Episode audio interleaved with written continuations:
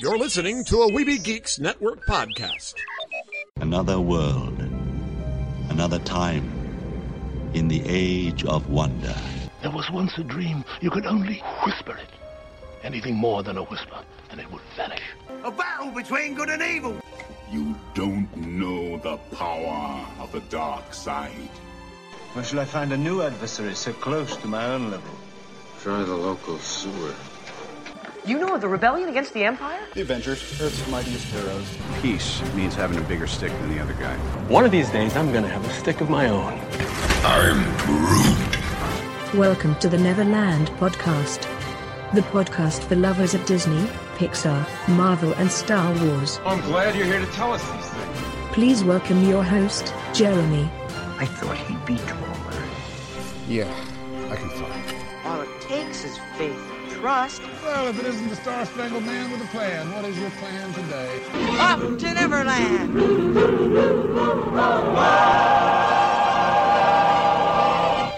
I know what you're thinking. You're expecting me to say something about pixies and pockets and all that. Well, I'm going to end up saying that a little bit later because this is a very special episode this week. This episode was recorded live from Planet Comicon, Kansas City, Missouri, 2019. This, of course, I've been talking about for weeks. This was coming up. Uh, Lost Boy Eric was unable to fly in, so Lost Boy Philip and I did this panel, and we talked about all of the artists that work with Walt Disney at Laugh-O-Gram Studios and what became of them. And you can kind of see that Walt Disney's influence may have had an effect on all of the animation that really kind of came out in that era. So it's a very fascinating panel. People really seem to have enjoyed it. I got to meet a couple of new people who uh, who really liked it. Uh, there was one lady dressed as She-Ra. Hello, I'm pretty sure she's listening. I think she said her name was Tara. I'm trying to remember. She actually helped me find a uh, Mickey Mouse Funko Pop of the Brave Little Tailor. Uh, I actually at this convention I found a lot of the Mickey Mouse Funko Pops. They're really adorable. I've got a Plane Crazy one now, and also one from the band concert. So I am very happy with the ones I have. Adding that to my Steamboat Willie one. Uh, I had a great time at this convention. Paige O'Hara was there at the convention. The voice of Belle from Beauty and the Beast. I couldn't find her. When it came time, I was going to go and have her sign something. Couldn't find her at her booth. She wasn't there. But I did manage to get a comic book signed by Spider-Man artist. Well, he's he's been an artist for a lot of stuff in Marvel, but I've always liked his work on Spider-Man. But Mark Bagley was there, and so I had him sign and personalize uh, a comic. Uh, it was a free comic book day version of Ultimate Spider-Man number one. And, I, the, even the very first Spider-Man comic I bought with my own money was something that he had drawn that issue. And I remember it's it's a Shocker issue, and he drew Shocker on the cover fighting Spider-Man. And so that was pretty exciting for me to have that signed. I uh, got to go to quite a few panels. Got a few photos of some cosplayers. It's all going to be up on the website, neverlandpodcast.com. All the photos of Mick Foley and Wallace Shawn, you know, and some of the panels I went to. Of course, that's audio I'm going to share with you when I get a chance to because it's good stuff. Uh, there might even be some things I release a little early to my Patreon supporters. In fact, I have video of the panel and I plan on releasing that one a little early uh, to the Patreon support so you all get to look at a uh, video of the panel when you also get to hear you know the audio in this week's episode. But i have the, the video up there for you uh, i may even copy the notes over for uh, a special thing for some patreon supports. I don't know. Uh, we'll see because i'm keeping the notes and i did we uh, signed a couple copies of our notes and gave them to a couple of uh, uh, people who attended the panel and everybody seemed to have enjoyed the panel so it's great audio. So i'm going to share that with you right now but after the panel audio is over, don't go anywhere because we also happen to have had a new Disney release this week. Dumbo, the live action remake, and I will have my review for you at the end of the show. I would have maybe done it before the panel audio, but because I kind of mentioned it at the end of the panel and I talk about it a little bit, I thought it would be good to just go ahead and do the review and talk about it at the uh, towards the end of the show after the panel audio. So, without too much more talking from me, uh, I want to thank everybody who came to the panel. If you happen to be now listening to this episode because you came and enjoyed the panel, thank you for attending. I always love doing it. I love it when people do show up and enjoy and have a good time. Uh, and I did hear it circulated a little bit. Somebody else even coming to me later says, "Oh, wow, I'm really hearing the good things about your panel. People really enjoyed that." So uh, I really appreciate that. Even over at the Thank You Walt Disney booth, I think is where somebody was telling me they're like, "Yo, I heard about your panel and I hear people really liked it." So I, I really appreciate that. Uh, so, anyways, here is the audio of said panel. And of course, like I said, stick around for a Dumbo review. Don't forget. To Disney and beyond. Start him up. Okay, who's the leader of the club? Who's made for you and me? Say it again. Oh, great. What was that? Watch your mouth now. I like your shirt, by the way, Mrs. Yeah, I see I see uh, Superman out here. Yeah, I'm fanatical about that. I love it. I see Wolverine out here, Bub, as you said earlier. Oh, yeah. I see And he's got a Spawn. I see a whole lot of stuff I like. That's wonderful. Oh, yeah. Oh, yeah. That's wonderful. And of course, he's a Superman fan. Uh, his Lost Boy nickname is Kryptonian. You can't tell, but I'm wearing Superman right now, just underneath some things. That's wonderful. Yeah. and just to kind of get everybody informed while we're still waiting, I got three minutes before I'll actually start anything the really good stuff because people are still wandering in. But uh, this, basically, I started the Neverland podcast six years ago. I've now updated towards Neverland to Disney and beyond because we frequently go outside Disney a little bit because I figure if you're listening in and you like animation, you might have liked How to Train Your Dragon. So I want to be able to talk about that as well. Or if you like Marvel movies, you probably have liked some DC movies. I mean, they, they can't all be, uh, you know, Batman v Superman and be that wonderful. So, but Aquaman was awesome. I'm excited Yes. for Shazam, and I want to be able to talk about it on the show, so I give myself that little bit of leeway. Although I do notice, like sometimes my download numbers, I see a drop when I talk about something. I, and I put the title and it's non-Disney. They instantly assume I don't want to hear. Doesn't talk about Disney because there are people who are so obsessed that they don't like anything else. I'm like, well, that's fine, but I still put a good show for you, and I'm still going to talk some Disney in there. So, but anyways, how I was referring to him as the Kryptonian. Every Lost Boy or Pixie, girls are too clever. They don't get lost. That's from the book. So all you ladies can become pixies. All you guys can become Lost Boys. But you have to have a nickname. So your nickname has to describe you. We call him Kryptonian because he is such a Superman junkie. And I'm the head Lost Boy, which makes me the Pan. I got Pan Sore. I'm the Pan now. Thank you, Rufio.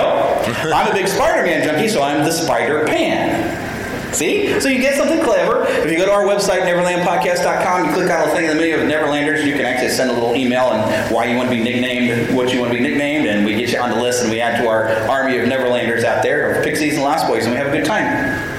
But of course, the theme of our show is uh, spreading pixie dust, which is that young at heart, positive attitude, and you got to keep that. And then you keep your pixie in your pocket. That's another thing we say. We keep your pixie in your pocket. That way, whenever you need somebody, you see somebody needs a little pixie dust, you pull your pixie out and say, "Here, shake it out out there." so that's how that works. So, and basically, how that translates in real life is, you know, you see somebody having a bad day, just go, sometimes, hey, how you doing? Smile at them. But be are going to clear up. Be right? sincere. Yeah, gray skies. It can't rain all the time. That's right. Put on a happy face. Are we already rolling back there? Because it's about 10:30. We're rolling. Yeah, we are rolling now. Awesome. so I'm going to start this way. I started. What? That's some good stuff. So Yeah. Well, good. I'm glad it's good stuff. I haven't even gotten started. We're not even doing the good stuff. But I start every show like this. Take your pixie out of your pocket. Spread a little bit of that pixie dust. Think of that happiest thought. and Let's fly away to Neverland. I, of course, will be your guide. Who am I? The head lost boy, the spider pan, because somebody has to be the pan till Peter comes back. I don't know what happened to the guy. I think he became a lawyer. Who knows? I heard he might even be dead. I'll have to ask Blayne Weaver. I'm, I'm one of these days going to have Blayne Weaver on. If you don't know who that is, he's the current voice, like in the parks. He also did Return to Neverland, which I fell asleep trying to watch when I borrowed that from. That's a good show. It's a little embarrassing. The guy who has a show called Neverland that I fall asleep during one of the movies. No, it's a good one. It's pretty. It's not as good as the original. Well, you can't uh, beat that. Yeah. But anyway, so that's how I started every show. But I, I did a lot of research. This is my fourth year out here. Uh, first year, we had a couple of people from Marceline come down from the Walt Disney Hometown Museum. Uh, lots of fun. We went over pretty much everything Walt has done, other than, of course, living there. And every time he comes back to Marceline, he's brought stuff. I had a great time talking about some early history of Walt. Uh, then the following year, my co-host Eric was here. Unfortunately, he couldn't be here this year. He couldn't get a flight. We talked about the Laugh-O-Gram Studios and uh, had some nice video of it. And talked about all the different things that happened at Laugh-O-Gram. But what I haven't covered yet, and what we're going to do today, is there was a lot of artists that Walt met here and worked with him at Laugh-O-Gram Studios that went on to do amazing things. We were almost the hub of animation here in Kansas City if the Laugh-O-Gram Studio had not have failed. But if we didn't have, if, if Laugh-O-Gram hadn't failed, we wouldn't have had the Disney company. We'd have Laugh-O-Gram probably. Probably. But Roy would not have been involved, and Walt still wouldn't probably had any good business sense to be able to keep his company going. So, so if you have never seen where Laugh-O-Gram is at out here on 31st Street, you head towards Troost. It's like a block away from Troost. You'll see a building that has a big sign that says "Thank you, Walt Disney." Has Your pixie's talking. Why are my in-laws calling? We're gonna do this.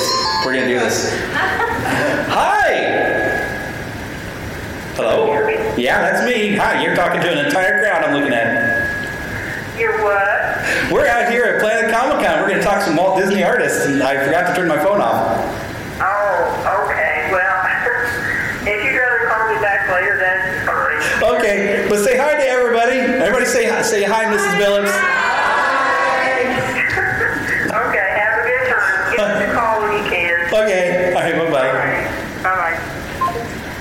See, I actually like my mother-in-law because she's cool. My bad. Okay, I'm totally leaving that in, the, into my recording of the show. And, and I even told you. yeah, I was even talking to you earlier, so yeah, make sure to turn it off. Okay, what was I? Oh yeah, so you'll see a building. It has, uh, let's say, thank you Walt Disney, and it has. Um, like because uh, what are the United Features? It's actually here in Kansas City, so there's a lot of their artists that come in. So Ziggy's drawn on there, and I think like Beetle Bailey, but that's the actual building, and they're trying to actually get it rebuilt for Laugh-O-Gram Studios. And if you keep going down 31st Street and go down Bellefontaine, now it's a one-way come the opposite direction, but there's this brown house kind of near the corner, and that's where the Disney family lived. It's ringing. Oh, sorry, I'm going to trust. Uh, that's where the Disney family lived after they moved here when Walt's about nine years old from Marceline. So, but then we got to advance some history and some of these other people that Walt met. That uh, these are some pioneers of animation. Some of these names you're going to know. Some of these names you're going to be like, I don't know who that is. But when we start talking about what they've done, you're going to be like, Oh my gosh, I love you. So, but let's start with Hugh Harman. I'm going to see who people go like. I'm gonna, I'm gonna, I'm look at faces because if I say a name somebody goes like, I'm be like, those are my peoples. So, but Hugh Harman was born August 31st, 1903 in Pagosa Springs, California, or not California, Colorado. Sorry, I'm already messing my words up. So he actually tried to start his own studio after Laugh-O-Gram failed with Carman Maxwell and Rudolph Ising. Now we're gonna hear those names later on.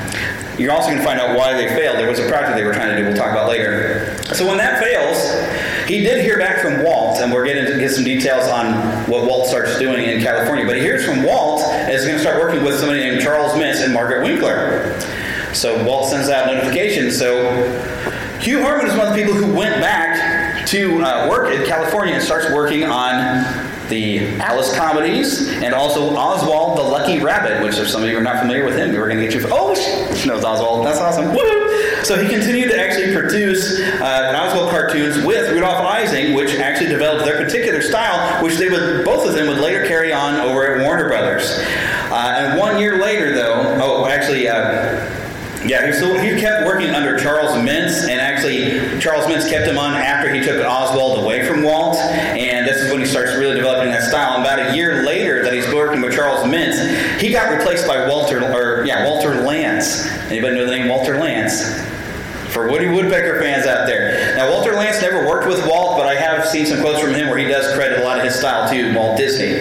Uh, so with Ising, Rudolph Ising, and a few other former Disney animators, and with producer Leon Schlesinger, you're going to know his name very well later, uh, created a pilot for Bosko the Talking Kid. Go Bosko! Yeah, Bosko was one of those very early, that uh, was for a while. He was the very first of the Looney Tunes, but later they took that character over to MGM. Uh, we'll, we'll bring up some of that later, so I won't get into it too far. Uh, but Hugh Harman in 1939 was working for MGM. Uh, he took Bosko with him, and in 1934 over to Bosko because he was previously under contract with Warner Brothers. But he got nominated for an Oscar in an cartoon called Peace on Earth. So here you are, you're at the cusp of World War II starting, and he's trying to put a thing out for peace because we really were trying to have peace here in the United States, so then uh, the, the, the, cartoon actually featured two squirrels commenting on the evils of humanity, which was probably, I, I, would like to see this. I wonder if he was commenting on some of the evils he was seeing going on in Europe because things were starting to heat up over there in 1939. So 1940, here we go. I was actually just watching a video on YouTube I need to show you about Hanna-Barbera, but 1940, he was the producer on Hanna-Barbera's first cartoon, Puss Gets the Boots. Anyone want to take a guess who this introduced the world to? Two big characters. Yes, Tom and Jerry. Puss Gets the Boots, the very first Tom and Jerry cartoon. This actually launches the career of Hanna-Barbera. So, you have Hugh Harman, who develops an animation style working with Walt. Later on, starts working with these Hanna-Barbera guys and gets their career launched. So, perhaps without Walt Disney's influence, maybe we wouldn't even have Hanna-Barbera? That's speculation, but you can see there, it's it's all connected. It's very interesting. Uh, in 1941, Hugh Harman left MGM and he joined actually with Disney veteran Mel Shaw and formed their own studio in Ub Iwerks' old studio, created in military training cartoons, which happened a lot in the 40s. You know, Walt's his entire studio turned into a you know military propaganda thing. They just they turned his entire studio into an army base, pretty much. Uh, we'll get into a lot more details on Ub Iwerks' studio uh, later on when we talk about Ub. So, Rudolph Ising. Yes, and Rudolph Ising, after Laugh-O-Gram, uh, after it failed the studio creation attempt, went to Hannah, uh, Harman back to work with Disney on Oswald cartoons and the Alice comedies. They continued working with Mintz after Oswald taken, uh, was taken away from Walt. And after leaving Universal Studios with Mintz, he and Harman went to Warner Brothers and began to work with, on Bosko, which launched the Looney Tunes series. Now, I think you might have heard of Looney Tunes. Maybe I'm wrong about that. Anyone here ever heard of Looney Tunes? Yeah, I think so. Me too. Just a few. I don't know. i might be wrong about that. They also started Merrie Melodies, which of course is a part of the Looney Tunes. We know right. that. Merrie Melodies in, in parody, we believe, of Walt's Silly Symphonies, or that might just be uh, util- utilizing the popularity of them. Yeah, some websites that I was scanning doing my research said that it called the Looney Tunes and Merrie Melodies was definitely a parody of Silly Symphonies because Walt Disney had already developed a name for himself. But Jim Korkis, if anybody knows that guy, I mean, he is a walking. I've had him on the show. He's so awesome.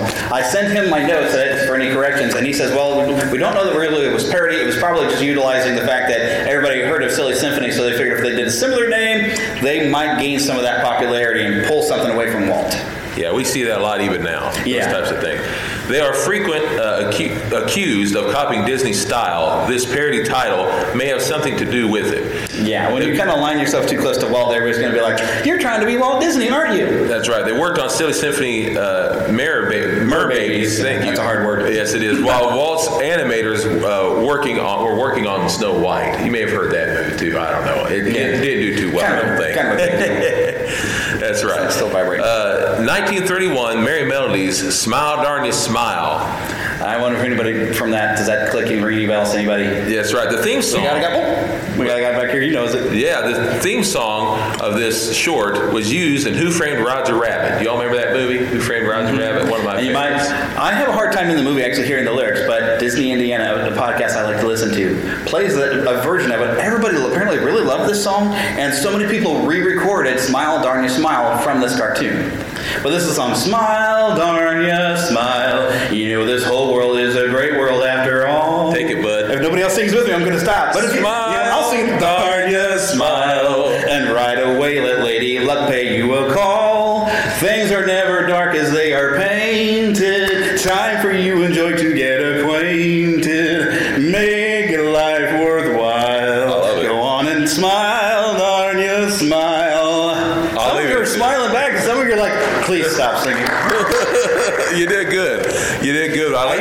used to. Never like in the last scene of Roger Rabbit when all the cartoons bust through the wall and they're all singing it. I could never understand a lyric to it though. Yeah, I mean, well, there's so much going on. So much going on, but that's what they're singing, and it's, it is a great little song. I like it. It is, but I, I leave it up to the, the the singing sword, Frank Sinatra. You know what you're gonna do. Yeah. I, I love Sinatra, baby. But that being said, that's a great song. Smile, darn you, smile. It's drawn by uh, I. Freleng and Max uh, Maxwell, which is hard for me to say. Yeah, Max, Max Maxwell. Maxwell. Well, he's Carmax Maxwell is his full name, but he went by Max. We're going to talk about him later too. Yes, that's right. Who uh, we'll meet later, as you just said. Yeah. In 1933, after uh, falling out with Leon Schlesinger uh, at Warner Brothers, that's hard for me to say too, Yeah. took Bosko to MGM uh, since he and Harman held the copyright. Now he probably learned that trick from Walt. Because Walt, when he created Oswald the Lucky Rabbit, he did it under contract from Charles Mintz. So Charles Mintz actually had legal rights to take that character away and leave Walt with nothing. But thank you, because without that we wouldn't have Mickey Mouse. So Nee, nee, nee, nee. Uh, but I figured, you know, Harman and Ising had to have seen what happened and said, okay, we're going to create this character Bosko, but we make sure we keep the rights. So when they leave Warner Brothers, they're taking that character with them. So no, that's ours. We created him. We own the copyright. Warner Brothers, screw you guys. We'll, we'll be back later, though. They went over to MGM with Bosko. So I figured they had to have known that happened to Walt like, aha, They then created 37 happy harmonies, and that does sound a lot like the Silly Symphony. Yeah, they did. They put a lot of them under the label harmonizing, which I always thought was cute because they're harmonizing. So It is. So they created 37 happy harmonies. In 1938, they terminated. They were terminated from uh, MGM. Uh, and the, there was a subcontracted for one year. They also began some work with Disney on silly symphonies. that's when they did that Mer Babies, was when they started subcontracting because they had their own company harmonizing. So they're not working at MGM, but they can subcontract. They still did a little bit of stuff for MGM, and they did some work on silly symphonies like the Mer Babies because all all of Walt's animators were busy with Snow White. So They then hired back at MGM after that year, after Disney, and they reneged on the deal to release two harmonizing uh, cartoons, which were later sold to Fred Quimby. Fred Quimby and his name you might be familiar with. Oh, yes. Uh, I mean, he's at the tail end of a lot. Of, I think he was mainly with, with MGM because I know he was associated with. Uh, he did some stuff with Hanna Barbera. I should have looked up some stuff on him, but he's not from Kansas City. So, Isaac and Harman then separated, from what I understand. yep. In 1940, they won an Oscar for the Milky Way. I don't know if anyone's ever seen that. Anyone ever seen the Milky Way cartoon? Yeah, this would be specifically Rudolph Ising, though, that he won his Oscar in 1940 for that. Yeah, great, great cartoon. I've seen it. It's a very good one. This first one Disney didn't win. Yeah, that's. Can you imagine that? After all those years in Disney, won uh, Oscar after Oscar after Oscar. Then suddenly here comes, oh, hey, that guy used to work with me, and he took my Oscar. And then 19- I'm sure he was happy for it. Oh, I'm sure he was, Yeah. but not happy for himself. In 1942, he left MGM to serve in the military uh, during World War II, and you have to commend him for that. Yeah. to serve in the military in World War II. And then 1951, Harman and Ising produced Good Wrinkles to support California prune industry. And we, we, we speculate that might have had some influence on the California raisins later. We just thought that was interesting. Look, a prune cartoon. Maybe that's where you get to do something with raisins. They heard it through the prune vine. They might have. now, uh, one thing we do want to kind of mention is uh, I forgot to bring this up after I was going through Hugh Harman, but Hugh Harman had a brother, Fred Harman, who did a little bit of work with Laugh-O-Gram, but he didn't go on into animation. He instead started drawing his own comic strip by the name of Red Ryder. Anyone ever heard Red Ryder? He had a very famous BB gun. Uh-huh. Maybe you've ever watched The Christmas Story. He also had a very famous at the time candy bar known as the Action Bar, and I don't know if you've ever heard that. There was also a, a uh, loaf of bread that you could get that looked like it was coming in a wagon, like you have back in the West. Now, I, I personally know all this simply because I collect different things from Red Ryder, different signs and things like that. I'm a geek. I'm a nerd. I mean, Yeah. I think it shows. And so are we all, I'm sure. Yes, we're all we're here. that being said, That being said, all right, now who's Carl Stalling, my friend? Carl Stalling. Now, some of you have probably watched cartoons and seen his name, but maybe you didn't realize you saw his name.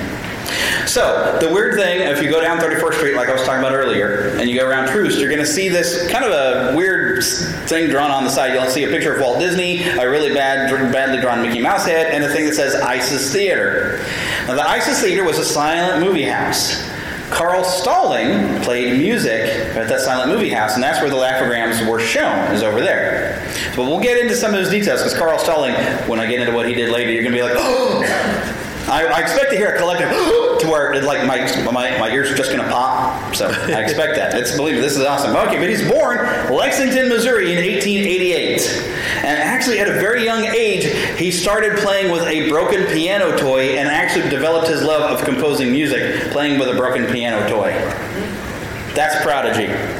Saw the Great Train Robbery at age five and fell in love with the cinema. Now that's one of the most famous silent films, other than the uh, the one that's uh, the, the Cuckoo Ku Klux Klan. I call them the Cuckoo Clan, uh, but that works. Uh, but they had made a very famous silent film. But the Great Train Robbery is one of the first ones that actually had story as a big thing in silent film. So now he meets Walt, of course, because he's the, the uh, organist over at the Isis Theater. So a Laugh-O-Gram cartoon's coming in there that Walt makes, and Carl's going to come up with some music, and he's going to play music for it.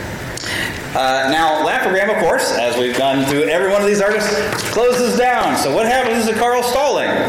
Well, he goes ahead and he goes to work with Walt and Roy and starts composing music for the first Silly Symphony. You, anybody know what the first Silly Symphony was? Yes, I heard it back there. Skeleton Dance. So Carl Stalling wrote that song, and I love that music. Uh, so yes, Skeleton Dance. That's part of a pair of shorts that he had an agreement that he was going to score. And even once, I, I found it noted online that he did do a voice for Mickey at some point. I don't know what cartoon it was, but somebody said that he did dub Mickey one time. And it's probably where Mickey had like one line. Which, just for fun, anybody know what the first word Mickey Mouse actually ever said was? Hot dog. He was a hot dog vendor. I can't remember what cartoon it is. Because if you look at Steamboat Willie, he doesn't actually say anything. It's more playing music. So, anyways, but Carl Stalling develops a technique that they call ticking. And what he does is everybody in the orchestra has headphones on and they hear a metronome tick. So it keeps them all together. So if they can't see that baton, they don't have an excuse. They have a tick in their ears. So in 1930, he goes to work with Ub Iwerks on Flip the Frog. That's something Ub Iwerks started doing on his own. 1936, this is where it's going to get interesting, if it wasn't already. He goes to work for Warner Brothers and becomes the animation department's musical director for over 20 years at Warner Brothers. Carl Stalling wrote that song that we all love to hear, and I'm not going to sing anymore. Thank you. Carl Stalling. Although one of them, Merrie Melodies, was actually based on Merrily We Roll Along, but the Looney Tunes theme was completely original. Uh, and I just lifted some stuff from AllMusic.com because they have a nice thing, so I'm going to try to read this as interesting as I can. So from AllMusic.com, Stalling's arrival coincided with an emergence of a golden age of Warner Animation under the supervision of producer Leon Schlesinger, which we've mentioned him a lot of times already, who assembled a crack team of animators including Robert McKimson, Bob Clampett, Chuck Jones, I know y'all know Chuck Jones. Oh yeah, Tex Avery, Come on, where's my cartoon people? And Frank Tashlin. I have no idea that guy though. the studio's cartoons, the Merrie Melodies and Looney Tunes series, respectively, heralded a new era of inspired lunacy with a stable of memorable characters like Daffy Duck, woo, Porky Pig, as well as a brand of anarchic comedy far removed from Disney's gentility. And with the 1937 arrival of voiceover master Mel Blanc, the nucleus of the studio's team was complete, and with the 1940 introduction of the character who later evolved into Bugs Bunny, the Warner Brothers flagship icon was born. So at Warner's, Stalling scored some 600 cartoons in all. In addition to creating their distinctive opening sound effect, you know, they, they listed it on there, they call it boing, but we know that sound. You know. Yeah, so he achieved via an electric guitar chord. He also established their distinctive theme song using Merrily We Roll Along for the Merrie Melody series and the Merry Go Round Broke Down for Looney Tunes. Which, I, it's hard to remember like the difference between the two songs off the top of my head, but yeah.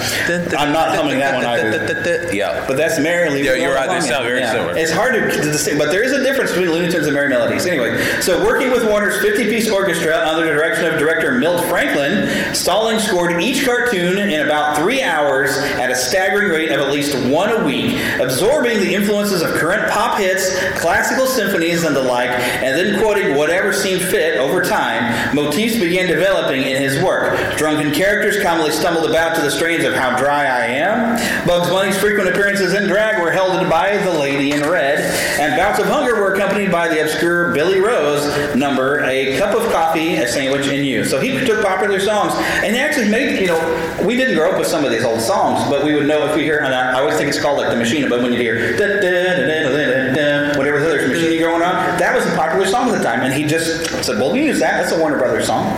So he made a lot of songs popular. He took classical songs, as I mentioned. And so we've heard a lot of classical music that we didn't realize was classical because we were watching Looney Tunes. There's actually a great YouTube channel, this German guy, that when he starts playing a song, he'll because he doesn't really speak good English, but he'll play a song and he's got some videos that he labels classic songs that you know but you didn't know the, the name of. And he'll play a lot of these songs. Some of them you probably heard in Looney Tunes, and he'll put what the name of it is on, like, oh my gosh, I knew Beethoven. I didn't know I knew Beethoven. But thank you, Bugs Bunny, you taught me Beethoven. I listen to a lot of classical music whenever I'm tired or whatever. I love classical music, but the funny thing is, is I'm trying to read what it is. You know, uh, Mo- whatever it could be, Beethoven, Mozart, a key of this or this. I don't know that name. A lot of times, like Daffy Duck running from so and so is what I call it. this is just the way it is. Yeah, because you hear that bit and like, wait a minute. That's just this. That's just it for me. So, Isidore Friz Freleng. Oh, okay. Some of you probably Isidore Friz Freleng, August the 21st, 1906, in Kansas City, Missouri, was Born in Kansas City. That's exactly right. One of our own. One this of our guy own. is one of the greatest of Yes. animation. Met Walt Disney in United Film Ad Service. How they do this through UB Iwerks. We know UB. We love UB. Yeah. We're going to learn more about him soon. later. And through Hugh Harman, who introduced Walt as the Laugh-O-Gram was ending. And unfortunately, Laugh-O-Gram didn't make it. We talked about that. Yeah, it only lasted about a year, year and a half. Exactly. It didn't last very long, but we still love what the Laugh-O-Gram did. So- And after Laugh-O-Gram, they followed Walt Disney uh, to Los Angeles in 1923. In fact, it was about seven months later. Yeah, Friz Freleng kind of held back a little bit, and I, I, I kind of think what might have been part of the reason is, you know, he didn't get a chance early to really work too much in, in Laugh-O-Gram. But he, he had already met uh, Ub Iwerks and Hugh Harman, and Walt suddenly crashes a business. Now, suddenly Walt gets this contract in California. He's going to do this Alice comedies, sends word out to Hugh Harman and Ub Iwerks, oh, hey, come join me on this. They go find Friz Freleng and say, hey, Walt Disney, he's got himself a contract. He's got a new company, and we're going to make Alice comedies. Friz Freleng's like, wait a minute, didn't that guy just bankrupt a company? That's right. I kind of like getting paid when I work, and didn't he like not pay you guys because he didn't have enough money to pay you? So I bet that's what was, he was thinking while there was a seven month delay after they went that he finally decided, all right, I'm coming, because that's a big move from Kansas City to California. So I have a feeling he was like, "Yeah, okay, I'm doing it. So after going to, to California and working on the Alice comedies and Oswald the Lucky Rabbit, then everything was taken uh, by Margaret Winkler and Charles Mintz. Mainly Charles Mintz. Mainly Charles Mintz, and they went to New York, and unfortunately, unfortunately, uh, Friz went with them, and so that happened. He didn't believe that Harman and uh, Ising's series would be very successful. And so, after he went there, he worked on Crazy Cat. I don't know if any of you ever heard of Crazy Cat. I've seen bits and pieces of it. Pretty much, a, let's just be honest, a copy off of Felix. Yeah, I figured they were they were doomed from the start because you're trying to make another cat character when Felix is popular. Yeah, it didn't, didn't work out very well. Not a good idea. Y'all know who Felix is, all right? Yeah, Felix the cat, the Yeah. wonderful, wonderful cat. We love that cat. And then he then moved back to California when Harman and Ising sold to Warner Brothers. He then joined on to Warner Brothers in 1930 and became full-time director in 1933. Walt would see uh, I. Freleng and credited uh, on cartoons, and he would call him, what did he call him again? I.P. Freely. Walt and Fritz Freleng didn't quite get along, and it probably had something to do with uh, Walt was big on loyalty. Yes, he was. So when his artists get wooed away by Charles Mintz and ditched him to go work Oswald, because Oswald was still going to be getting produced over there with Charles Mintz and Universal, Walt didn't take it very He So- felt it was a slap in the face in his It was a yeah, a heck of a slap in the face. So when Walt would see, he'd go to a movie and he'd see a Looney Tune in there and see it directed, and you'll you'll see these lines. It'll say IP or I Freely. Walt would always apparently say to somebody, "Okay, IP Freely directed this one." So that being said, when he Child humor, man. That's, that's Walt. He never grew up. When he went to Warner Brothers, though, he then created or at least redesigned a few characters like Bugs Bunny, Porky Pig, Yosemite Sam. Which I had my note in the wrong spot. Yosemite Sam was actually kind of inspired by the look of Fritz Freleng, because Fritz Freleng was noted as being short, red-haired, and having a bad temper. So when you see Yosemite Sam from now on, you will know it is actually Fritz Freleng. Yeah. So think about that next time you see him go, oh, you You'll say it's IP Freeling. That's it. Well, you would wet yourself when that many times falling off the cliff because Bugs Bunny tricked you in that thing again until you learn to control your temper. Well, that's probably true. I don't get mad no more. I ain't got the heart to tell him the money's gone. That's right. I love that cartoon. And so he also he also recreated or redesigned or at least created characters like Sylvester. Y'all know Sylvester the cat, Mm-hmm. and then also uh, Tweety Pie. Now wait, notice we said Tweety Pie, Right. not Tweety Bird. There's a reason that was his original name. Yep, and he was originally pink because he was supposed to be a featherless little hatchling. But that looked kind of disgusting. So Yeah. they originally they then uh, changed it. It did look good. I've seen that one. Yeah, it's, it's weird when you see the little pink bird. You're like, why is he pink? And then they changed it to yellow. They And changed Tweety Bird. Yeah, they changed it to Tweety Bird. And he's an annoying. I, I don't. I don't. I've never liked Tweety Bird. You don't like Tweety Bird? I don't like Tweety He's Bird. cute. He's cute. We'll have to disagree on that one. Yeah. And then they. It's like I, uh, Tom and Jerry. I root for Tom. I like him. Jerry usually starts the fight. Yeah, he also ends it. Yeah, he does. Jerry's vicious. Yeah, I love them both. He then uh, stopped. Not Jerry here. We're talking about IP Freeman. Right. Stopped directing in 1936, and he was joined by Fred Tex Avery. He joined by him in 1937. They won four Oscars at Warner Brothers and moved to MGM to work on Captain and the Kids. He was offered almost double the pay that Leon Schlesinger was paying him at Warner Brothers, a series of shorts based off of a comic strip, but it was not successful. Yeah, I never found out what comic strip that was. He was doing at MGM, but it just didn't take off, so that's probably why I couldn't find anything. They just probably swept it under the rug. Like, oh, we thought Fritz Freleng, he's done all these great Looney Tunes. Let's have him do a new series at MGM. It stinks. He then returned to Warner Brothers in 1939 and stayed until Termite Terrace Studio was closed in 1963. Now, I'm thinking Termite Terrace was maybe a playful name that some of the artists had for the Warner Brothers animation studio. I couldn't find anything else, it was noted as Termite Terrace, which sounds like something that maybe was, you know, poorly constructed and it was a little nickname. Yeah, probably. Alrighty, because this is a long one. This is where I take over talking about Fritz Freleng. 1963, he co-founded DePatie Freleng Enterprises with David H. DePatie. Now, are these names starting to run familiar?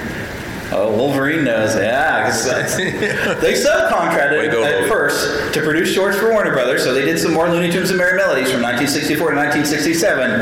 But then they produced and directed cartoons for television and theater. They animated the opening of the Pink Panther.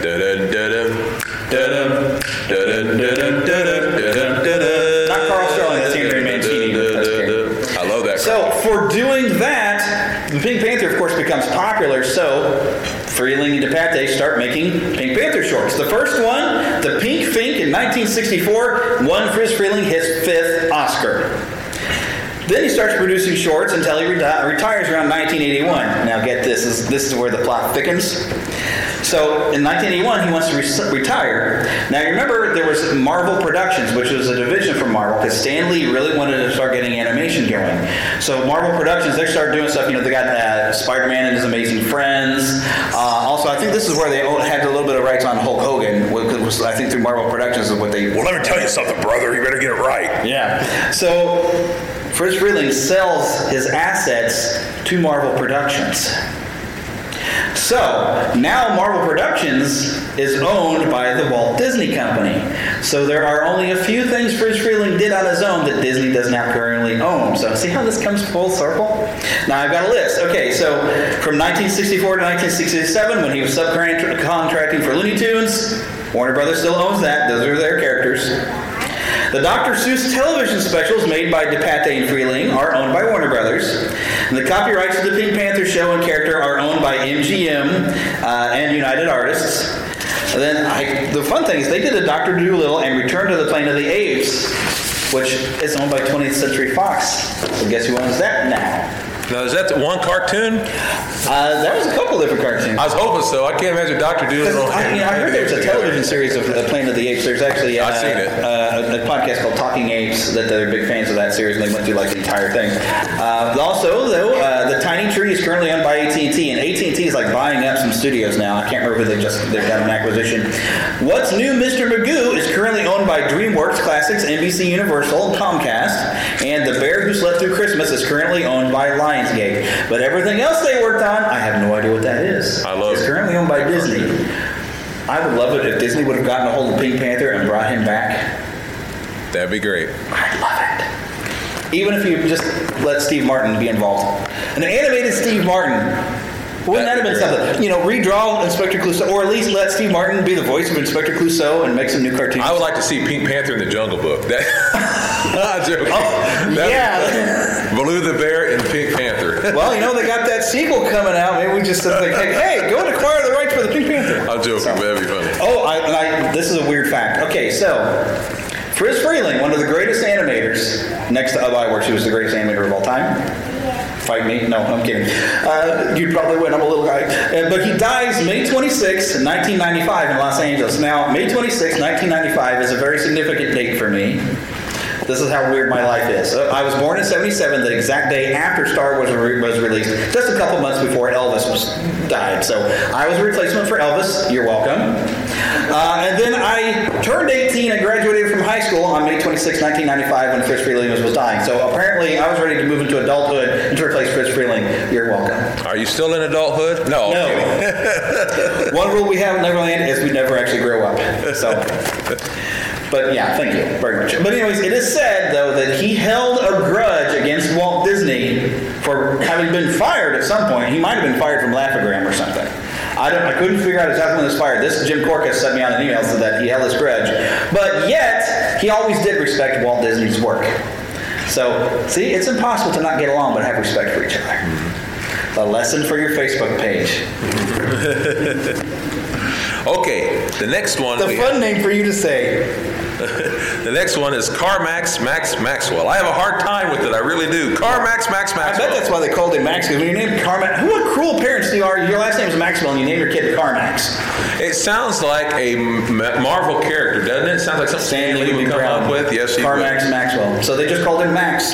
Carmax Max Maxwell was born December the 27th, 1902, in Siloam Springs, Arkansas. Isn't that Arkansas. right? Okay. Yeah. We had to remember which one of the abbreviations because Yeah. it's like AZ is Arizona, AK is Alaska, AR is, Ari- is Arkansas. There you go.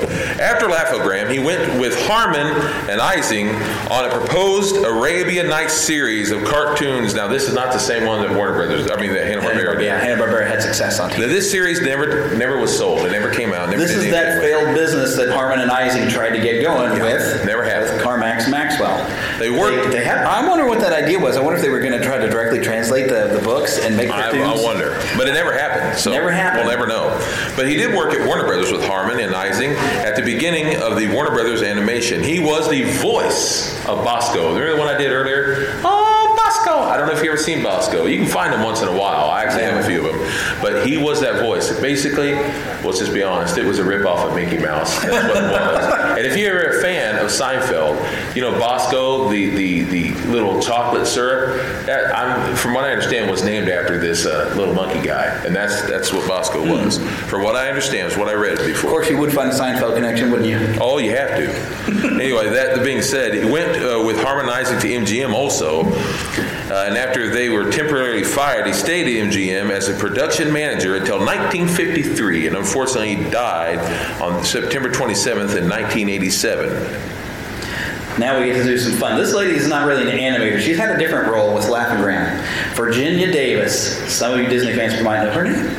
Maybe, maybe not. She was born December 31st, 1918. She was a Kansas native.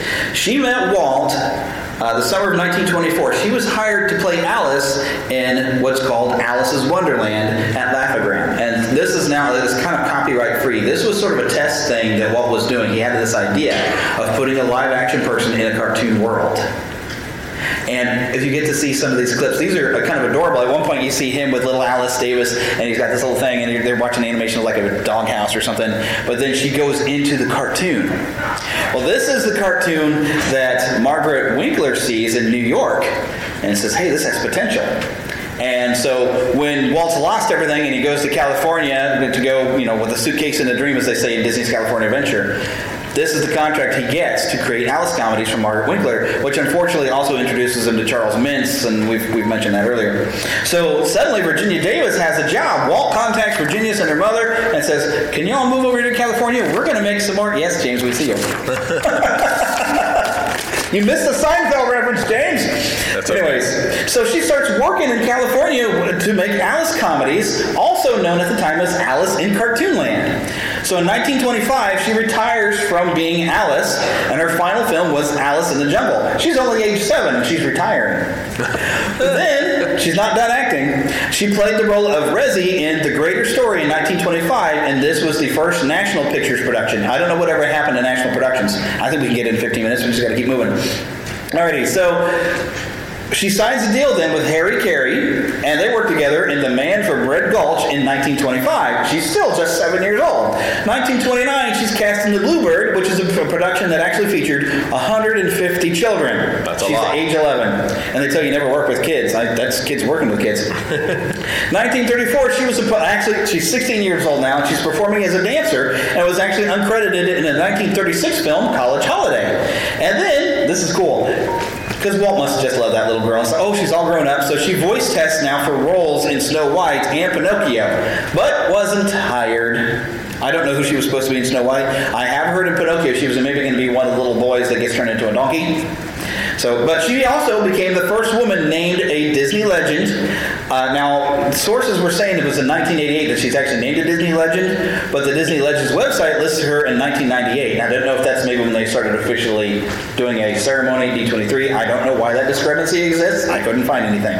She did, however, pass away August 15, 2009 in Corona, California, and your father got to meet her Yes. before he passed. He sure did. So That was great for him. He was so thrilled to meet her.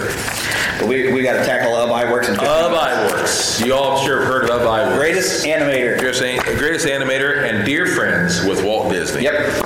He was born March 24th, 1901, right here in Kansas City.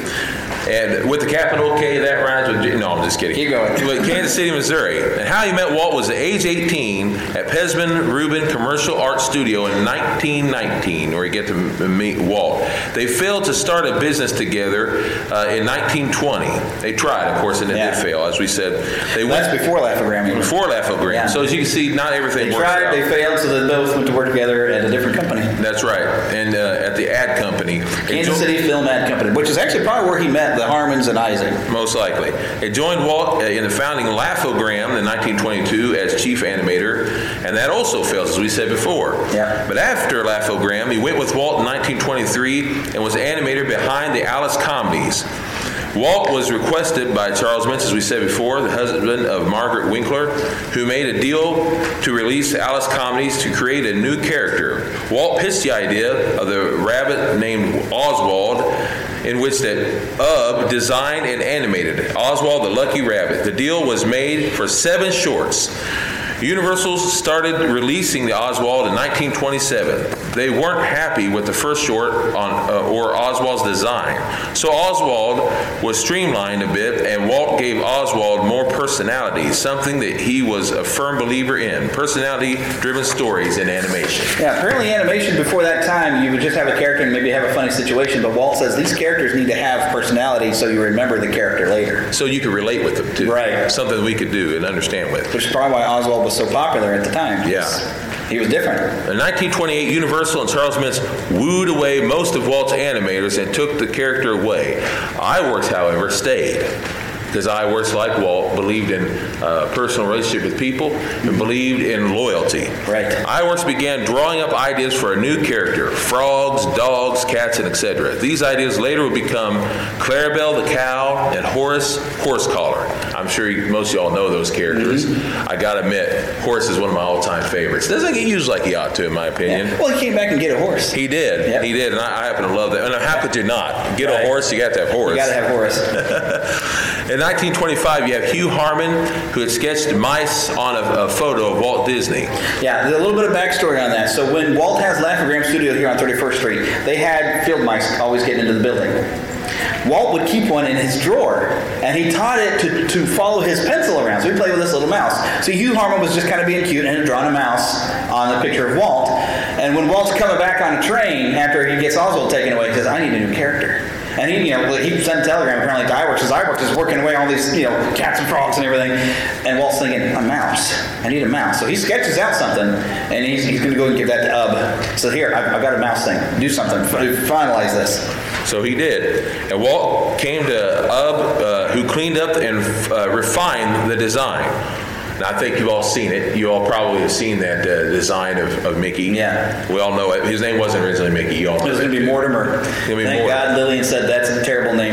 Yeah. But but that being said, later on that name was used. Yeah. Have you ever seen that episode? Mickey's Rival. I love that cartoon. That's one of my favorites. In fact, Mortimer still gets used occasionally today. Yeah. They use Mortimer. Yep. He's got the long nose, has a little Looks mustache. more like a rat. Yeah, he does look a little more like a rat, and kind of is in personality wise. He's a jerk. he is a creep. Love that cartoon. Yeah, I even like Mortimer, uh, villain wise. Yeah. that being said, okay, so where am I here? Well, I'll, I'll pick up a little Go bit ahead, here. brother. So the, the fun thing is, so he's still Walt's still got a contract. He's got to make a total of seven Oswald shorts. So he's still got his animators working on Oswald.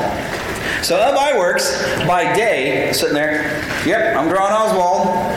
Let me put that on the stack of Mickey Mouse things on there because at night, uh, Ub Iwerks is sitting there drawing Plane Crazy, the very first Mickey Mouse cartoon, although never released. Well, it was released later when they had it Yeah. sound, but he was drawing it as a silent cartoon. Plane Crazy is, is it's funny. It's it's, it's it's a lot of fun. Mickey Mouse building it.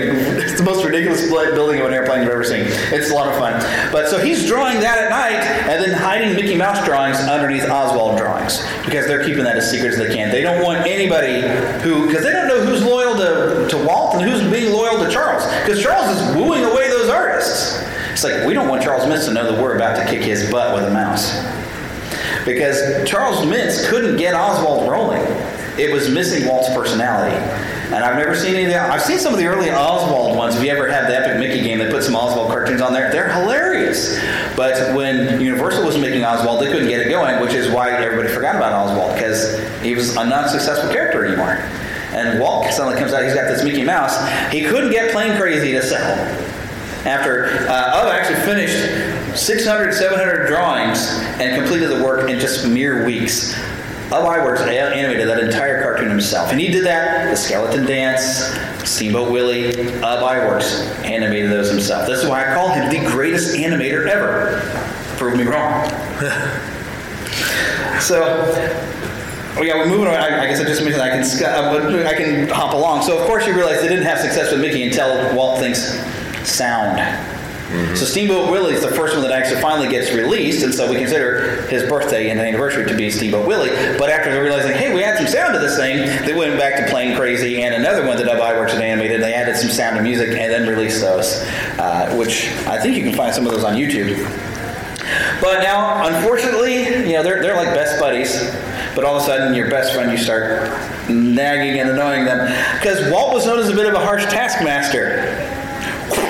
Uh, and uh, so Ub had a little bit of a falling out with him. And he- just to really irritate Walt, there's this guy, Pat Powers. And he has developed the Power Cinephone sound-on system, in which Powers actually had copied from another guy, the DeForest Phonofilm. Pat Powers said Walt had used his stuff to put sound to cartoons, and he had already had a falling out then with Walt, because I think he had been working with this guy, but they already had a falling out. So Ub Iwerks, after he has a falling out with Walt, goes to work with Pat Powers, who promises Ub Iwerks his own studio under his own name. And Ub Iwerks probably could have made that work. And he did get a few things going. Uh, so Iwerks actually created a multi-plane camera out of car parts from a junkyard. Now, Iwerks loved, of course, working on cars. So when he returns to the studios, he actually does use his experience to improve what Disney had as a multi-plane camera. Now, how many of you are familiar with the multi-plane camera? All right, a few of you. Okay, so go back and watch. I, I think some of the best, one of my favorites is in Bambi. The opening shots of Bambi, you're moving through a forest, and everything moves at different speeds, so it gives it that 3D effect. That's a multi-plane camera. If you imagine a big box from floor to ceiling, the camera's up here on the ceiling, and you're moving all each. Oh, there's like different glass levels, and you're moving pieces of the background at different speeds across. So you're taking a shot, so it makes everything seem to move in different ways. So your background is not one picture, but multiple pictures. You see a beautiful example of this in the beginning of Pinocchio when you scan out over the town and the village, and then suddenly the camera's able to move in and go down into the town. It's a beautiful shot. And we take it so much for granted now, but when you realize, wait a minute, these were multiple drawings that are suddenly now interacting with each other. It's impressive. You know, there's so much we can do on a computer these days, but there's just there's that art is gone of being able to do this. So Disney first had a multi-plane camera. Ub Iwerks has some has his developments, and when he comes back to Disney, because he did come back, he improves it. So MGM actually made a contract with Ub Iwerks to make Flip the Frog and Willie Whopper cartoons, but he actually never had the success that Disney did. So 1937, Leon Schlesinger, Mr. Warner Brothers, uh, he contracts Iwerks to produce four Looney Tunes, which starred Porky Pig and Gabby Goat. Anybody remember Gabby Goat? Some of you do. I've actually seen Gabby Goat cartoons where I saw it again later, Daffy Duck was in the place of Gabby Goat. Same script, but it was Daffy Duck. Gabby Goat, for whatever reason, did not catch on, but Daffy Duck did. So he actually did a, a little bit of contract work over at Screen Gems, which was part of uh, not Universal, but uh, I got five minutes.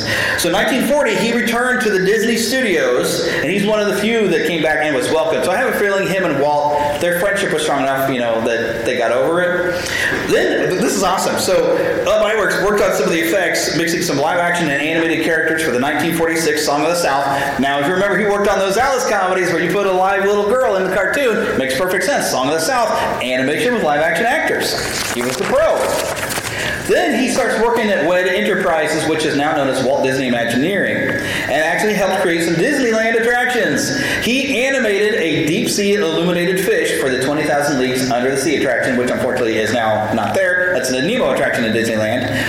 He got an Oscar for Alfred Hitchcock's The Birds in 1963. He starts doing effects animation. He died July 7th, 1971. Now, this is what's we get cool now. The Annie Awards, I don't know, if, I don't have time to explain them. The Annie Awards are like animation awards, though. Uh, but they created an award in his honor called the Ub Iwerks Award for Technical Achievement. His sons ended up working for Disney and the camera department. And in 1989, he was named a Disney legend.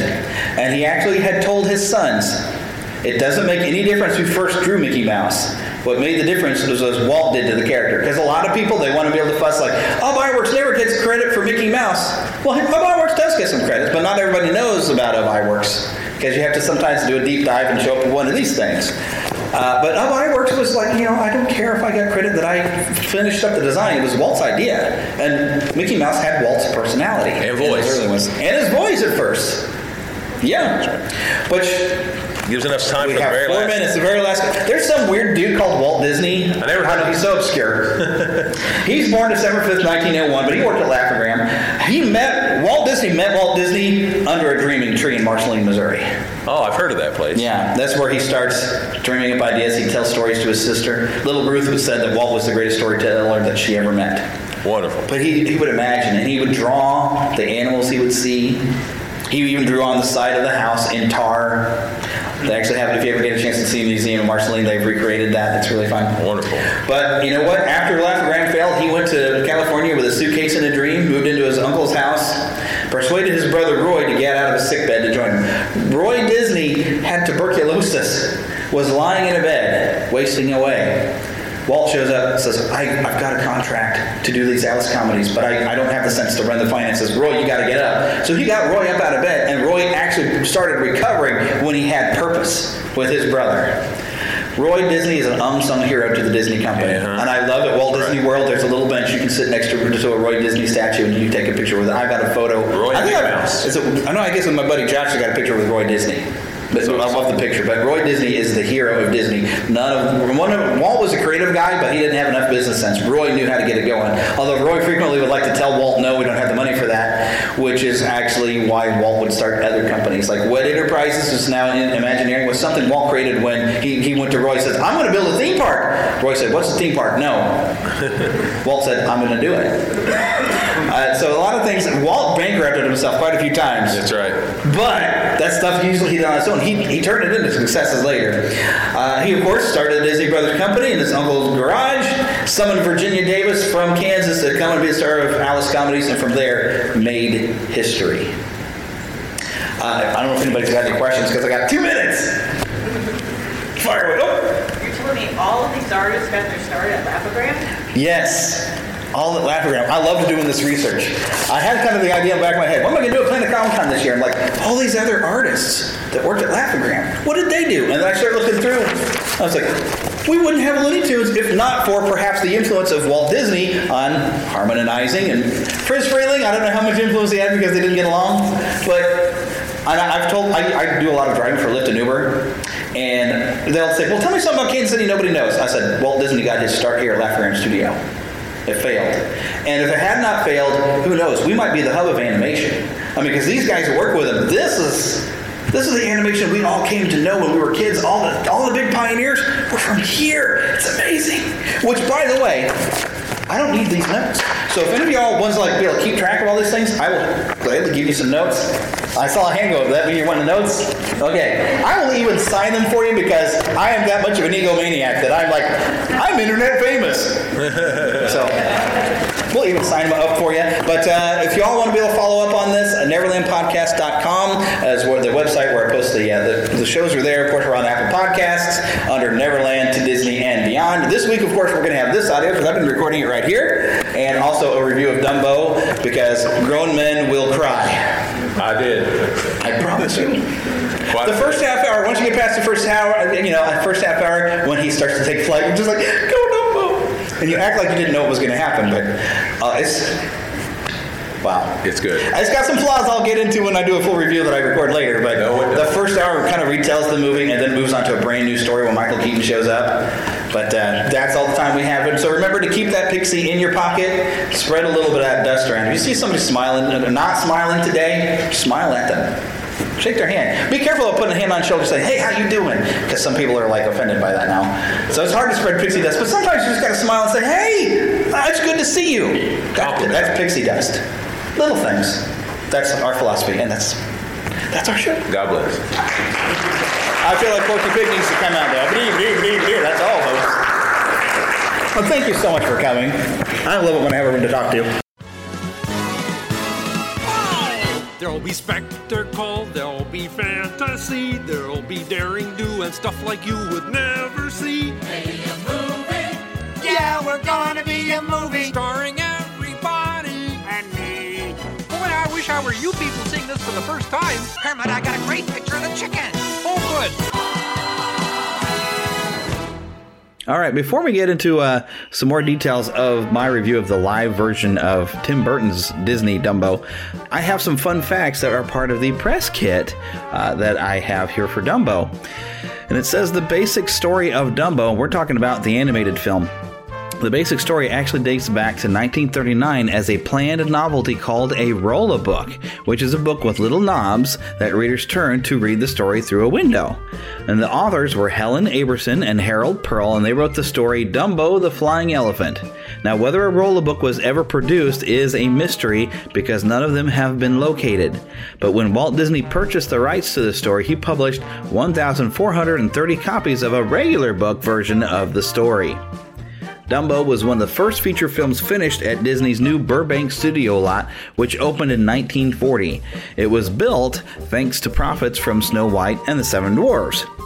Now, Dumbo was originally slated as a 30 minute short film, and it ultimately expanded to just under 64 minutes, Disney's second shortest animated feature film behind 1942's Saludos Amigos, which was just 42 minutes.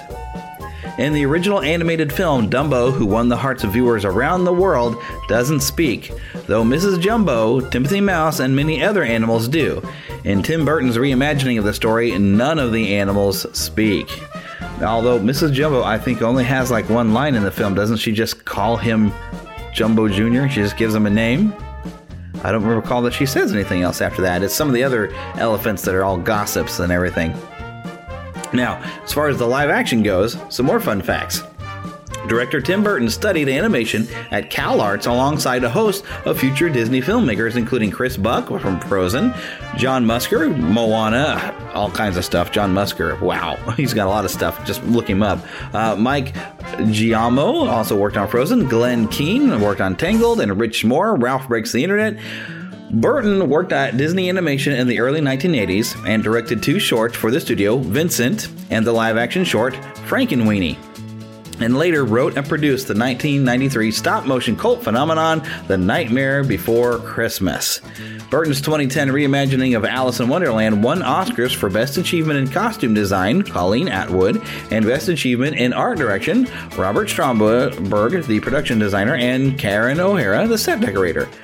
The live action reimagining of Dumbo utilizes state of the art visual effects to portray Dumbo and many of his four legged counterparts. Yeah, I, I, it seemed to be most of the time it was computer animated. You could kind of tell, but they still looked really good. Utilizing the design of the train in the animated film Dumbo, filmmakers behind the live action reimagining constructed a full scale Casey Jr. train for the film.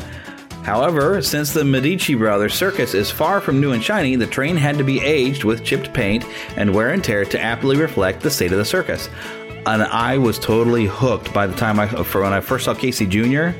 because it has his face on the front of it and everything. Oh my gosh, it, it, tapped right into my nostalgia. I really appreciated the details they put into creating Casey Jr. And even Danny Elfman's score, he kind of hints at the Casey Jr. song a little bit. It was really neat. Director Tim Burton and his production team wanted to honor the minimal and expressionistic look of the original animated film, and to bring the look into the live action realm, they studied film noir to, and developed a stripped down environments and lighting strategy, strategies, ultimately striking a balance between reality and expressionism. Dumbo was shot just outside of London on sound stages at Pinewood Studios East, becoming the second film to shoot in the new section of the famous film lot. Now, the production team built as much of the Medici Circuit Brothers Circus and Dreamland as possible to ground the story in the environment. Colin Farrell is no stranger to horses, having appeared in several films that required extensive horse riding, Alexander, Winter's Tale, among others. But when the Dumbo script described his character as a former circus star with a popular equestrian act, Farrell trained with a lasso and a horse riding instructor. And I'm starting to enjoy Colin Farrell more and more every time I see him in a film, I must say. Uh, he's, I don't know, he's just getting more and more entertaining. He's become really good at being uh, kind of an everyman and yet father figure for both this film and for Saving Mr. Banks. I'm really enjoying Colin Farrell. Now, the props department armed Millie with books by physicist Marie Curie to showcase the character's passion for science. Nico Parker, who portrays Millie, Millie, I'm stumbling over my words, uh, spent some time studying the books to better understand her character, but says she doesn't share Millie's scientific leanings. Yeah, they, they basically, I think they're trying to help encourage, you know, young women into science by creating characters like this.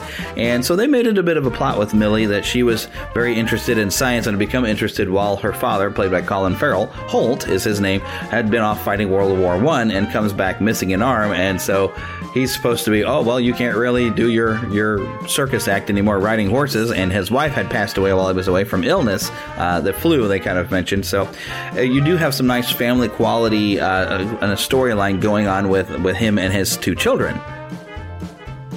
Now, actor Roshan Seth, who portrays snake charmer Pramesh Singh, comfortably carried a live python around his neck in most scenes that featured him. Yes, and there are some funny scenes with the python. I think there's some stuff they did use computer or maybe some puppetry, perhaps uh, to have the snake do certain behaviors. But and I knew I'd seen this guy before. He, he I think he was in uh, Indiana Jones and the Temple of Doom, looking at his face. But uh, I'm not entirely certain about that. But I think he played uh, one of the villain characters uh, that you, that first greets Indiana Jones and company at the uh, the town there. Wow, and it's gone out of my head. I can't think of the name of it, and everybody's probably yelling at their, their phone right now saying, No, it was this one. But I'm pretty sure that's him. Uh, I should have looked that up beforehand, but I mean, I was sitting there going like, "Wow, that guy looks so familiar." Was he in Indiana Jones? And he, I think that's who it is. But anyways, uh, the tank that houses Miss Atlantis was constructed with double walls. A narrow internal tank that lined the bigger tank was filled with water and fish to create the illusion that she was underwater, which I think is how that freak show type of thing was supposed to work. She was supposed to be a mermaid, and uh, she's kind of a, a, larger lady, and she was a, such a great character. And in fact, in order to get Baby Mine to work as a scene, because they wanted to recreate the Baby Mine scene and you know they didn't want to have this film be kind of a musical where there was nobody there you could tell who's singing the song because in the animated film the song is just there. But they had it uh, inst- and I know there's a term for this, and I'm forgetting the term for it, but they had it, you know, in the environment. The song is being performed. She's singing "Baby Mine" as Dumbo comes out to his mother, who's been locked away in a trailer that says "Mad Elephant," and uh, bring your tissues. They did such a great job of recreating that scene that if uh, if this scene has had an emotional impact on you in the animated one, this version will also create an emotional impact, even though it's still technically animated by computer. But uh, it was fantastic. Now, Mrs. Atlantis' costume consisted of more of 100 overlapping scales, which were hand stitched. There are alternating rows of black and turquoise. The scales were constructed from three to four layers of fabric with sequin borders to give each scale a reflective quality. And it was really neat looking. It did have that vintage uh, early 1900s look, uh, but yeah, it was kind of like this nice mermaid costume. It was really cool.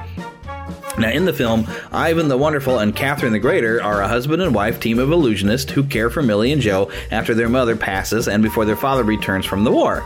Real life couple Miguel Munoz and Zenaida Alcad, I, am probably getting her name wrong, they portray the duo. The Spanish performers specialize in physical theater, trapeze, and magic and they I think they did some actual sleight of hand stuff that they had uh, in the film. I mean, they could have used effects certainly, but it was some really neat stuff. They were uh, they were minor characters, but they were enjoyable.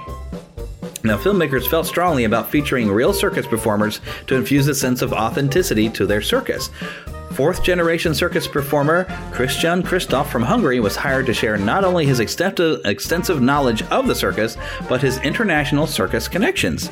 The result was a multicultural array of performers, including jugglers, clowns, knife throwers, contortionists, a dog trainer, and more. And it was neat. I mean, there, there's a lot of good circus you know, acrobatics and all kinds of stuff in this film. It was really cool.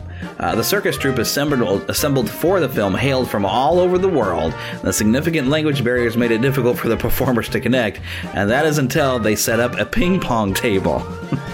Now, Eva Green portrays aerialist Colette Marchand, but the actress joined the production with a serious fear of heights. A professional aerialist was hired to double for Green as needed and worked with the actress to build her confidence in the air. In the end, Green conquered much of her fear and was able to perform a lot of the choreography. And you can tell watching the film when it wasn't her because the uh, who was filling in for her would be looking away from the camera, looking down, uh, so you wouldn't see her face. Now, to play the role of aerialist Colette Marchand, Eva had to exude not only the physique, but the fluidity such a performer would embody. Personal trainer and aerialist Francesca Janes was tapped to work with Green. One of the strategies employed to build strength and elegance was ballet. And Eva Green really does have this very elegant maneuver, and especially when she's supposed to be performing at the at, at her role in the circus, the way she would gesture was it, it was big, but it wasn't like over the top big circus thing. You know, it seemed very natural and very elegant. It, she did a great job. Uh, in the film, Millie and Joe, these are the two kids, have a little mouse circus, which is a nod to Timothy Q. Mouse in the animated movie. And in fact, we did mention in the trailers a little white mouse that has kind of the uh, the band leader uniform, which they don't call him Timothy, but that's Timothy. Now, since Dumbo, Mrs. Jumbo, and the other elephants in the film are added in post production by visual effects department, the production team had to build on set stand ins for fellow performers to act opposite. And lifelike replications were created in some cases to assist in lighting certain scenes, and in other cases, crew members dressed in green, making them easy to remove in post, and carried elephant sized frames to demonstrate where the elephants would ultimately, ultimately be placed. Green stuffies and elephant suits were also created to help establish eye lines. Sharon Rooney, who plays Miss Atlantis, was tapped to sing the iconic song Baby Mine in the film. The song holds a special place in Rooney's heart. Her grandmother used to sing it to over her when she was a child. Rooney also had to play the ukulele for the scene, and she'd never picked up the instrument before, and it took her just a week to learn to play the song. And Sharon Rooney, if you ever hear this, you did great.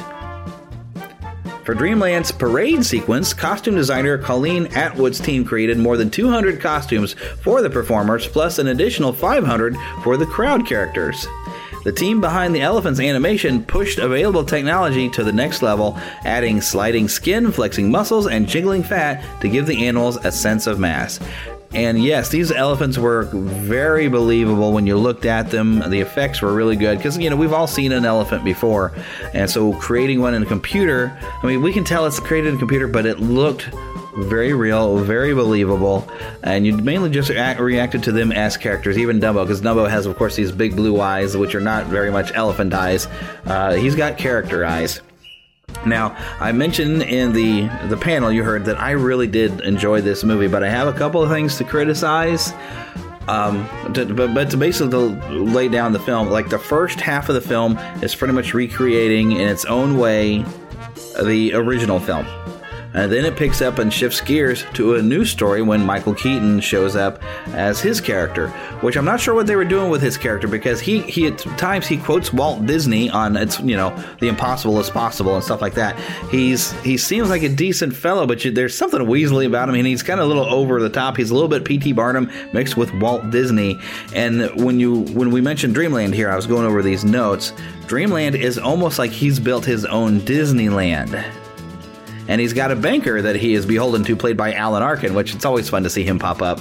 Uh, I, I, well, I can't think of any other Disney films he's done off the top of my head other than The Rocketeer. He has a great role in The Rocketeer, but Alan Arkin plays a banker that is basically funding Dreamland and this big standing circus, which kind of reminded me of Cirque du Soleil the way it was set up because his circus is stationary. It doesn't travel. It, it has a location of where it's at, and it's inside of basically a theme park. So him being kind of villainous, it almost felt like this movie was taking jabs at Walt Disney. Now maybe they weren't thinking of it that way. Maybe they weren't paying attention to what they did, but it's like, wow, you established a character who's kind of like P.T. Barnum, but you have him quote Walt Disney a few times. And then you take, you know, him as the bad guy and you have him kind of a jerk. I'm like, wow, that's you realize you almost kind of insulted the guy that started this company that made this film?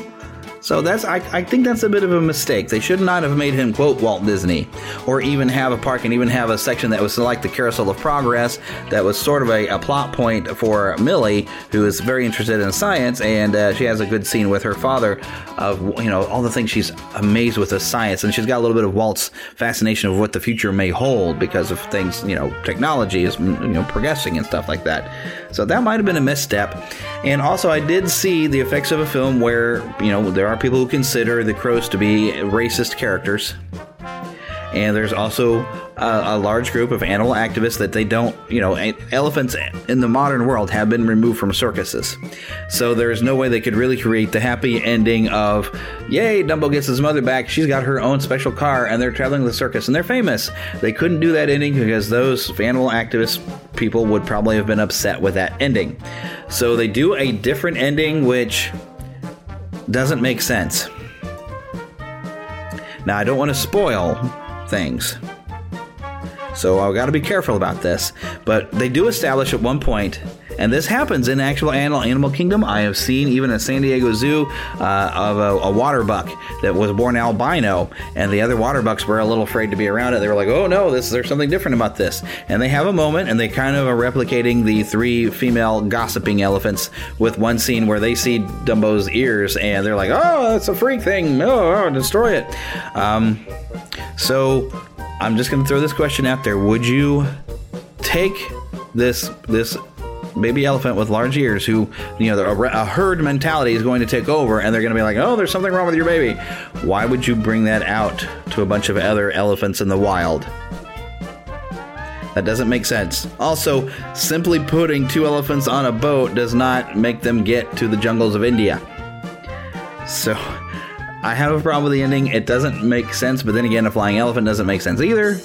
So I have problems with uh, kind of a, a, a, weird turn that it takes uh, which it was it felt like an appeasement ending, and it was a nice ending. It's nice to have Dumbo's reunited with his mother, which if that that shouldn't be a spoiler because unless you've never seen the original Dumbo, you're gonna know that it's all gonna work out good and Dumbo will be reunited with his mother, that kind of thing. But the way they did it, it was like I, I felt like it was like, oh yay, but uh, okay. You know, I understood why they went with the ending they did, but it didn't completely chive. It, it seemed like a weird left turn for, from the rest of the film because a lot of the rest of the film is it's Dumbo like he's he's partially has to kind of prove himself, his own value, and then he's doing stuff trying to. He just wants his mother freed and wants to be reunited with his mother, and so he does get that. It's just kind of a weird way that they did it, I think, uh, and I think I know the reasons behind it. But still, a very enjoyable film. I really liked it so far. I think this may be uh, probably my favorite of the remakes that Disney has put out. I really enjoyed it. I, I, got very emotionally involved with it. So, oh my gosh, bring tissues. Even if you're a 40 year old man, bring tissues. Because if you have any fondness for this original film or love the character of Dumbo, they go right for the heartstrings. Tim Burton has done a wonderful job. I really enjoyed the cast. This was a very good film, and I highly recommend it. But now, it's time we wrap this up. So I'm going to say goodbye for now, and we'll see you next week. And for those of you who are new to the show, thanks for downloading. Uh, make sure you visit NeverlandPodcast.com. If you click on Neverlanders, you can choose yourself a nickname and become an official Pixie or Lost Boy because, you know, girls don't get lost. They're too clever. Also, we do have a Patreon page that you can go and support. I do appreciate it. You can do as little as a dollar or up to five dollars. I don't ask any more than that. That really does help me out. Also, we do have a Facebook page you can come and follow. There's a Facebook group you can join. Uh, I try to post more into the, the regular page than I do in the group. I need to put more stuff into the group. We also have a Twitter at Neverland PCast, which I think that's also where the Instagram is. We are having some fun on Twitter as well. So come and follow us everywhere and interact. There's a YouTube channel. I try to post up some videos every once once in a while. We're having a good time, uh, and I'm gonna have probably some video of what I've done here at Planet Comicon uh, at some point. But right now, I think I want to release the video of the panel a little early to the Patreon supporters, and then eventually we'll probably put that up on YouTube. But I want to share that with the Patreon support first. But anyways, come back next week. And we're going to have even more fun, and I'm probably going to share more stuff from Planet Comicon, or possibly, uh, depending upon um, when he contacts me, I got to meet a guy who designed the costumes and the look for most of the human characters in the Star Wars prequels. I stumbled into this panel. I wasn't familiar with this guy, and I learned so much. And I gave him my card and invited him to come to the show. So I'm hoping he contacts me because I would love to talk to him and for you to hear all the neat things that he has done. It, it was a great panel. I really enjoyed it. But that's okay. Finally, final word. I am going to wrap this up and I'm going to see you next week. Thanks for downloading and listening. Bye bye. Thank you for listening to the Neverland Podcast. We invite you back next week for more fun and adventure. Until then, remember to keep a pixie in your pocket. It's that young at heart, positive attitude that you can share with others. And remember to visit our website at neverlandpodcast.com. There you can find links to our news page, our shop, our contact page, where you can easily send an email to podcast at neverlandpodcast.com. You can also find our Neverlanders page, where you can find out how to become an official Lost Boy or Pixie, because girls are too clever to get lost. Become a real Neverlander. Please feel free to leave us a voicemail at 816 226 6492. And be sure to follow us on Twitter at NeverlandPcast. And like our Neverland Podcast fan page on Facebook. We also have a group on Facebook for you to join. We also appreciate your support to keep the Neverland Podcast up and running. Visit patreon.com slash Neverland Podcast to donate to keeping the pixie dust alive. Copyright content featured on the Neverland podcast is copyright of their respective creators and used under fair use license. All original content is copyright of Blue Band Productions, and a very special thanks to Yeehaw Bob Jackson at yeehawbob.com for our new ending music. God, God bless. Yeah! Hello, everybody. This is Yeehaw Bob Jackson. Neverland Podcast, we love you. Neverland Podcast, we love you. Neverland Podcast, it's true. Neverland Podcast, we love you. Yeah! Say goodbye to your credit card rewards. Greedy corporate mega stores, led by Walmart and Target, are pushing for a law in Congress to take away your hard earned cash back and travel points to line their pockets. The Durbin Marshall credit card bill would enact harmful credit card routing mandates that would end credit card rewards as we know it. If you love your credit card rewards, tell your lawmakers hands off my rewards. Tell them to oppose the Durbin Marshall credit card bill.